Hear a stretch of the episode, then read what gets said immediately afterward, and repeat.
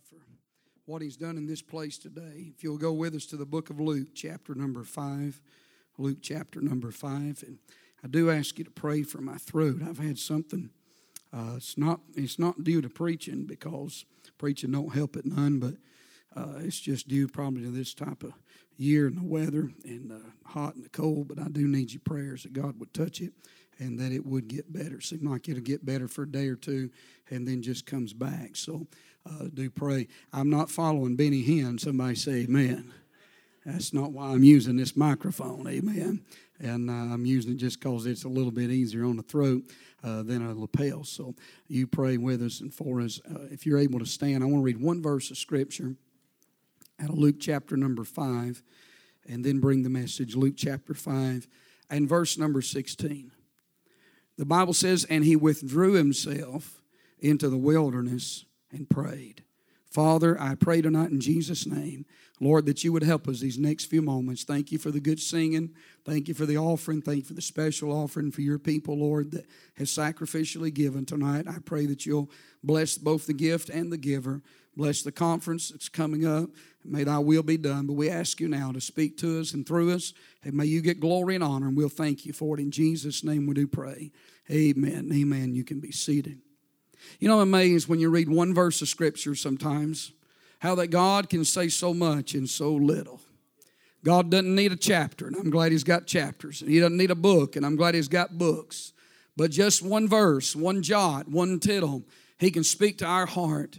When I think about this verse, I was reading it one day in my Bible reading time, and I come to it, and it always seemed to make me pause when I would read that verse, and it just seemed like it caught my attention. And I think it's it's interesting in this verse uh, because of the person. The Bible says, "And he," talking about Jesus, withdrew himself, and we know the person in this verse is the Lord Jesus Christ. But I want you to think about Jesus in this verse at this point in his life. You see, his fame is growing. If you go back back to verse 15, but so much the more went there a fame abroad of him, and great multitudes came together to hear and to be healed by him of their infirmities. His fame is growing, his followers are growing. Multitudes, great multitudes, have come together to hear him, and Jesus' future is growing. So, at a time in verse number uh, verse number 16, things are really going good in the life of Christ. Things could not be better from an earthly standpoint. He is famous. Uh, uh, people are following him. You know, in a day when people are so caught up in followers and they want people to follow them,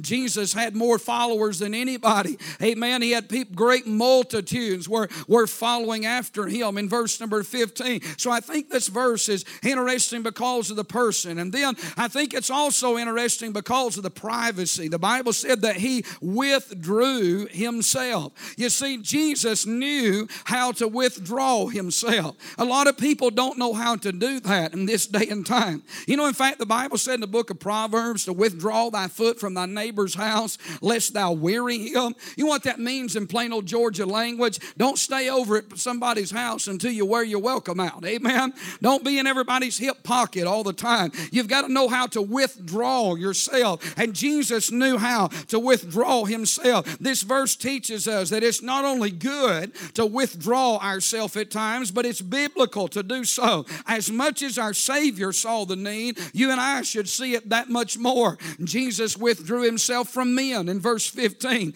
He withdrew himself from miracles in verse 15. He had performed a lot of miracles, but now there's a time for him to stop performing miracles. And he withdrew himself from ministry. You see, there was still more people that needed to be healed, and there was still more people that needed to be helped. But Jesus realized that he could not let even the demands of ministry uh, take him away from withdrawing himself for such a great purpose. And so we see the purpose, or we see the person, and we see the privacy. But notice the place. The Bible says here in verse number 16 that he withdrew himself into the wilderness. Now, you think about the wilderness tonight. When we think about the wilderness, that's a remote place, isn't it? It's a place where not everybody is willing to go. It is a rugged place. The wilderness uh, here in this text, it rec- represents a place where others would not even want to go. And Jesus leaves the multitude. He leaves, uh, he leaves the, the good place and he goes to a remote place and he goes to a rugged place. And, and then it is a related place because if you read in the scriptures, John the Baptist spent his whole life in the wilderness. Amen. Uh, Christ was tempted in the wilderness, and Moses was uh, led through the wilderness as he led the people of God, and Joshua brought them out of the wilderness. You say, Brother Gravley, what are you saying? I'm saying God does a whole lot in the wilderness. Amen. And Jesus knew that there was an important importance in being in remote places. And, and sometimes we ought to be like the songwriter when he said, There are days I, I like to be all alone with Christ my Lord. There's times when you and I, as Christians, we need to withdraw ourselves. And I see the person and I see the privacy and I see the place, but I want you to notice in this verse the purpose. Why did Jesus withdraw himself to the wilderness. The Bible says, and he withdrew himself into the wilderness and he prayed. I want to preach a few minutes tonight on a wilderness prayer. Because when Jesus goes to the wilderness, he had a purpose in mind, a, a specific purpose he had in mind. It was a spiritual purpose. He, he was going there to meet with God. And I think it was a systematic purpose. I, I don't think this was the first time, and I don't think it was the last time that Jesus went to the wilderness. He was no stranger to remote places, he, he was no stranger to rugged places. And, and thank God, the rugged places of life uh, uh, conditioned him for the most rugged place he would ever go to in life, uh, and that was Calvary. Amen. And when Jesus got to Calvary, he had seven sayings of the cross, uh, but three of those seven sayings were prayers. Amen. And it tells me that Jesus knew long before he ever got to Calvary, he knew how to take a rugged place, uh, he knew how to take a remote place, uh, he knew how to take a place and turn it into prayer. You know why? Because that place on that hill far away, he, my friend, was a related place. Uh, he was ready from the for the cross from the time that he came into this world. Uh, Calvary was no accident. Calvary was no afterthought. Calvary wasn't something that just slipped up on Jesus. Uh, I'm telling you, Jesus knew what Calvary was. Uh, he came to do the Father's will. Amen. And Christ found himself uh, in the wilderness praying. Amen. Prayed in the desert. He prayed in the garden. He prayed on the Mount of Transfiguration. But here, Jesus is in a wilderness prayer. He withdrew himself from this world. He withdrew himself to the wilderness, but he withdrew himself for worship. You know what prayer is tonight? It's more than asking, but it's worship. Prayer is, is where we learn to, to really worship God. I know we come to church and, and we worship God, but I want to say tonight that this shouldn't be the only place we worship. Amen.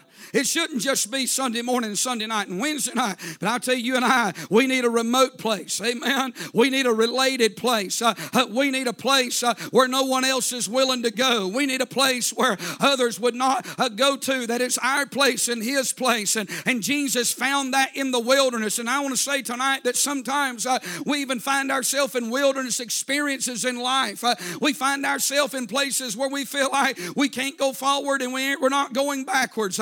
We just feel like we're not doing anything. We just feel like nobody knows where we're at or nobody understands what we're going through. Do you realize that's a divine place in life that God it brings us all to? It's providential that we must have those places in life. Why? Because it's there in those wilderness places that we learn how to pray. If everything in life was sunshine and no shadows, we'd never pray. And I read this verse one day and I thought, Jesus is going to the wilderness to pray. And, and I don't know, uh, uh, God's mind is so much greater than mine and He has a greater purpose than what I would have in mind. But I just asked myself this question why, in the midst of, of all these things happening and all these people getting help, why would Jesus take time to just stop and call time out and go to a wilderness alone and pray? Why would He do that? I think number one tonight it would be because of the success of his ministry. In verse number 15, great things are happening.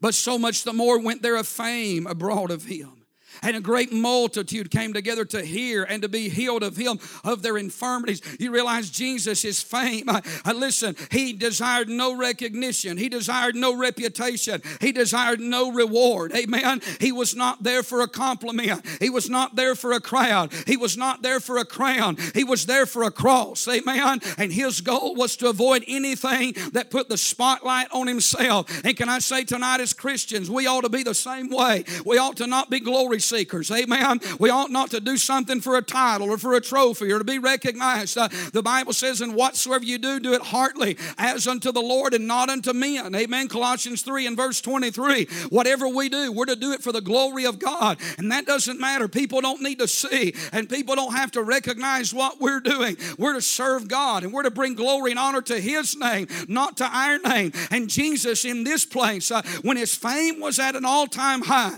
when followers was following following him by the groves. Uh, he found a place to get along and pray uh, because of the success of his ministry.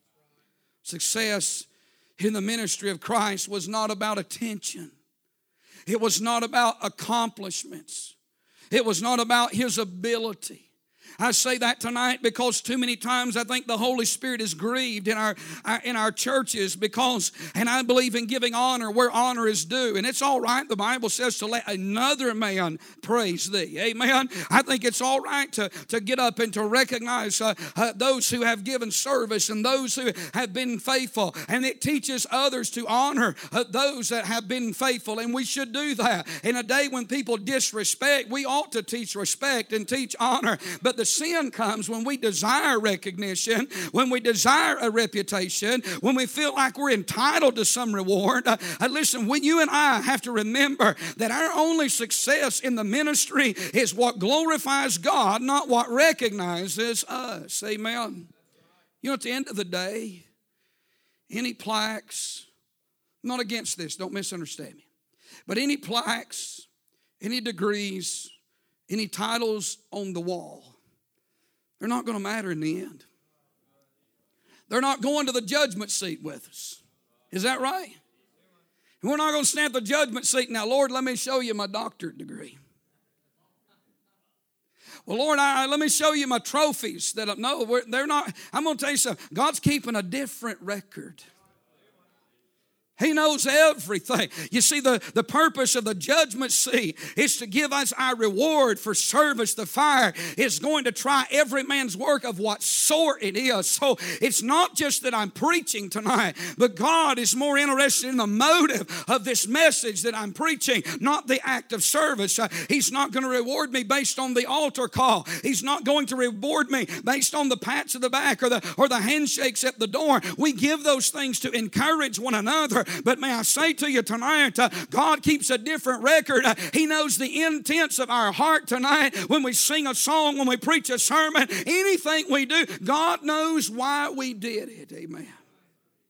That's why Jesus said, Don't let the left hand know what the right hand doeth. Prayer accomplished this for Jesus, and it will for us tonight. You know what the prayer closet will do? It'll keep us small. The prayer closet will keep us where we need to be at. Withdrawing from people, withdrawing from society. I'm not talking about isolation. Our Savior did not teach that, but He withdrew Himself because of the success of ministry. And then I think He withdrew Himself because of the service of His ministry.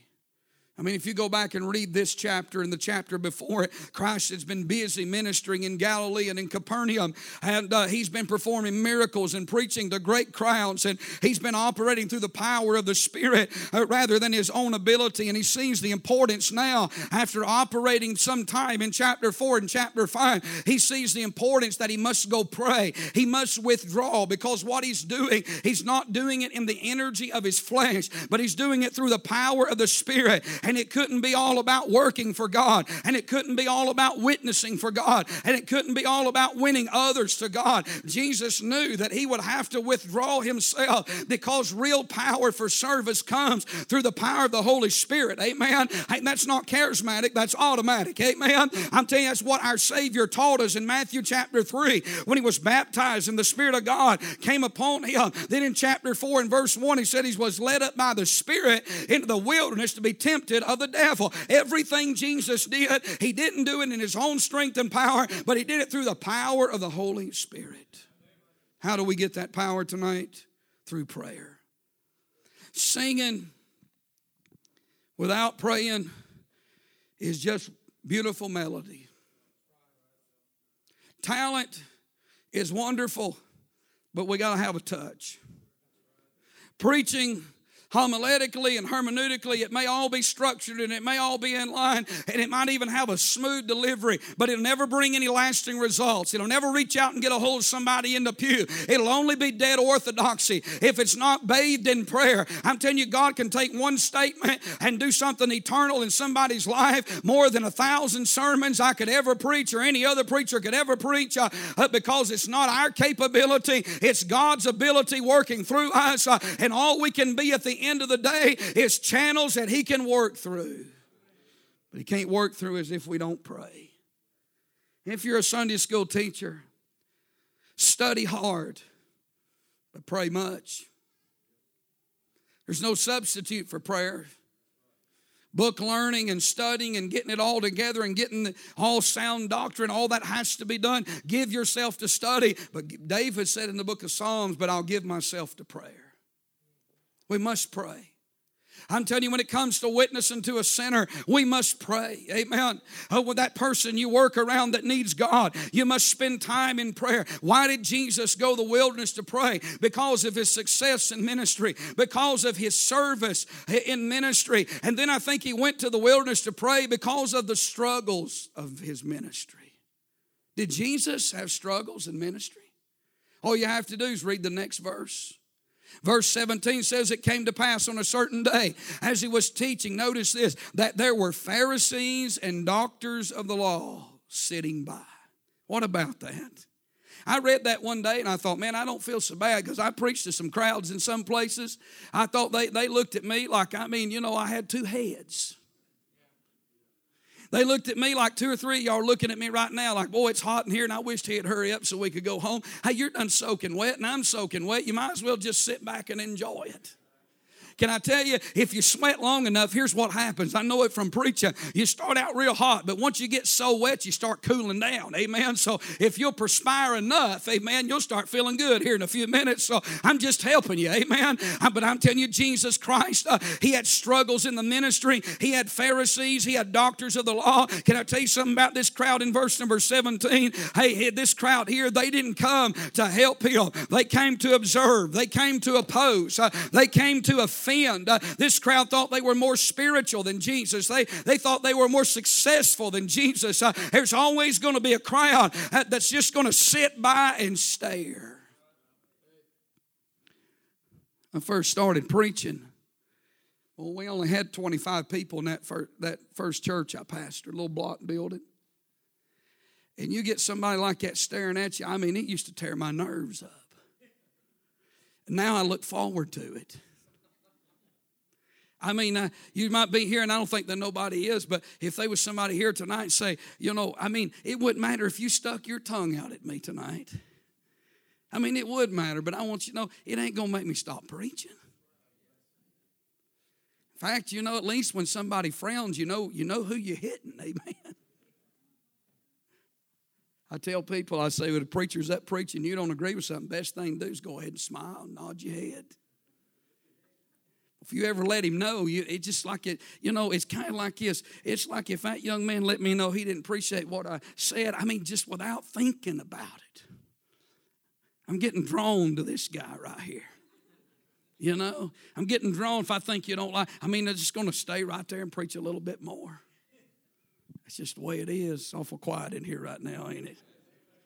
feel like I'm in a wilderness.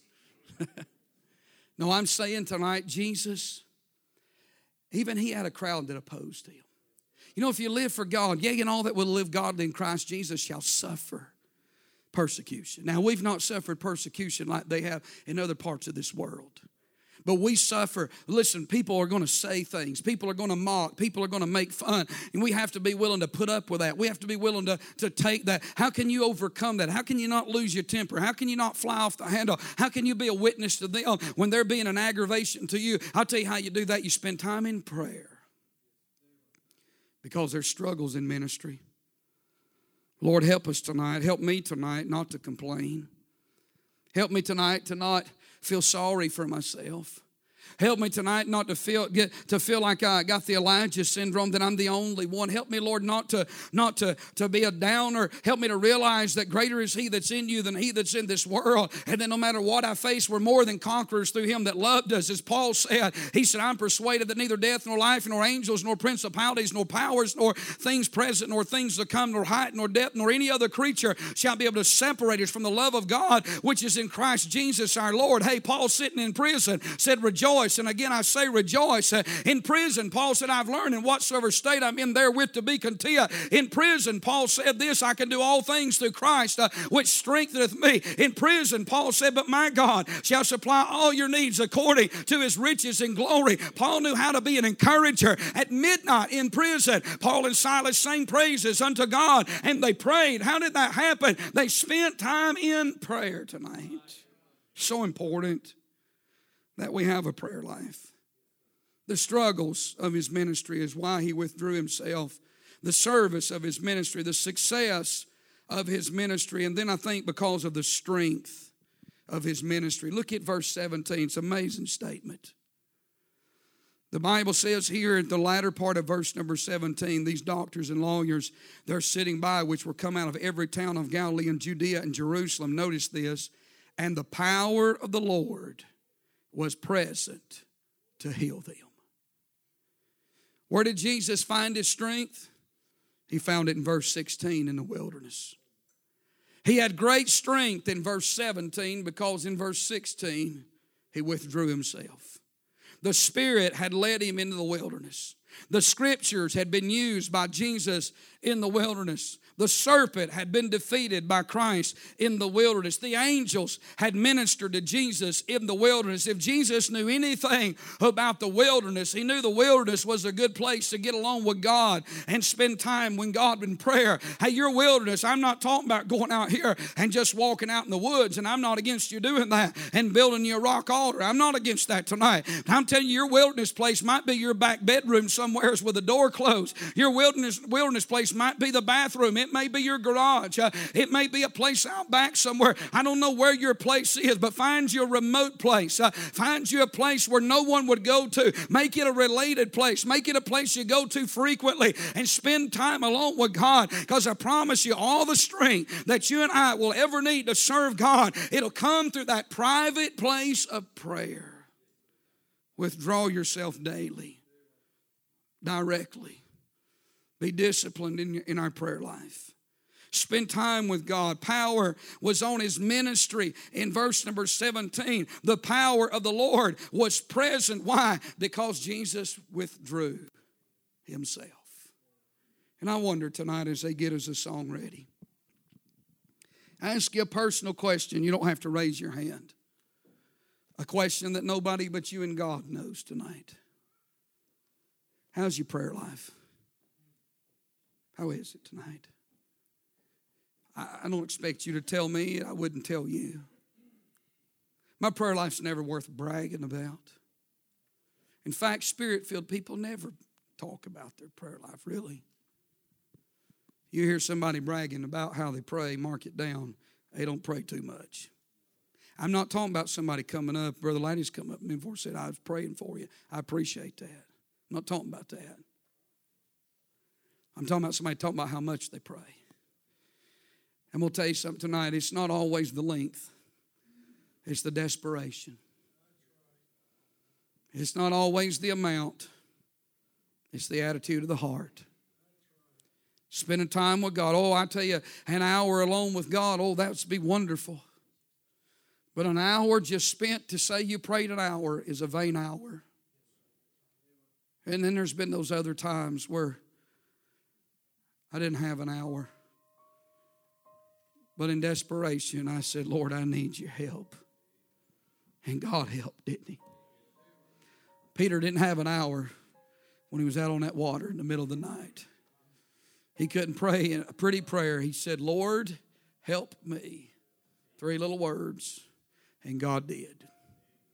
And I'm telling you tonight, don't you let the devil talk you out of a place of prayer. I'll tell you how he'll do that. He'll either tell you you don't have time, he'll tell you you're too sorry of a Christian, or he'll tell you how much you failed in prayer and there ain't no point in praying. All three of those. Now, I'm going to tell you something tonight. The devil might tell the truth, but he won't tell the whole truth and nothing but the truth. I want to say tonight prayer is not based on me, it's based on God. Most of the greatest prayers you ever read about in this Bible were not long prayers. Elijah called prayer down from heaven. What was it, 52 words? How many? 63 words. Called the fire God down from heaven. You know why? It was sincere, it was needed.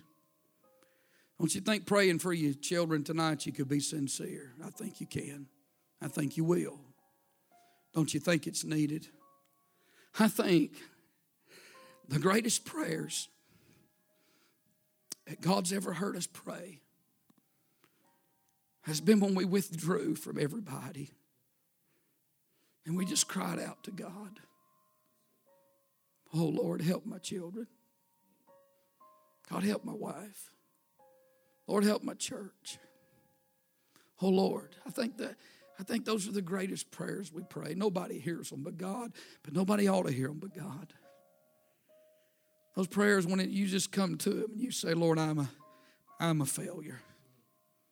How many times I've told God I'm a failure, I could not remember. I am a failure tonight. I'm going to tell you something. I'm praying to one that's never failed. Those times when I say, Lord, I'm sorry. Lord, I'm sorry that I'm sorry. Have you ever said that? I'm just sorry. Never been a day in my life I felt like I've prayed enough, read my Bible enough, no matter how much you do either one, or witness to enough people. But tonight, it's not based on, on how much I do, it's just the sincerity of it tonight. As we stand, do you have a prayer life? I wouldn't shame you for any of it tonight. I, I don't. I know that's not my motive. I just, I just want to encourage you. God wants to do so much in our lives. He just wants us to talk to Him about it. He wants us to ask. He wants us to just withdraw. Withdraw from some things in life. Don't let the burden of busyness steal you that secret place with God. Just spend time with Him. Talk to Him. And as we sing tonight, if you need to come, you obey God.